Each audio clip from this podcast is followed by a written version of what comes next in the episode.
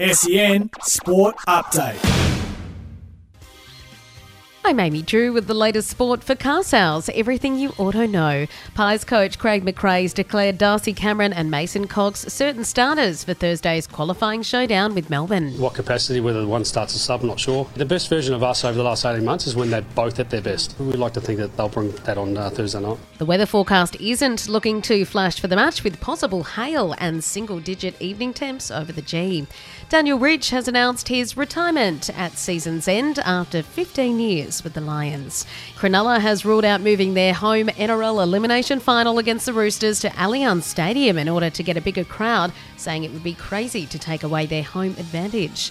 Aussie Alex de Minaur has been knocked out of the US Open, going down to Daniil Medvedev.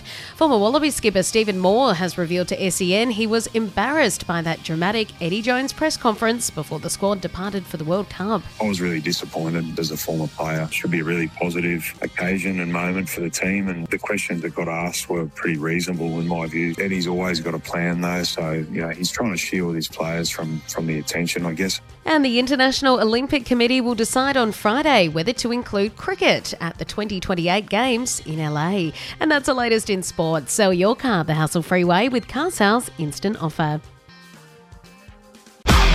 SEN Sport Update.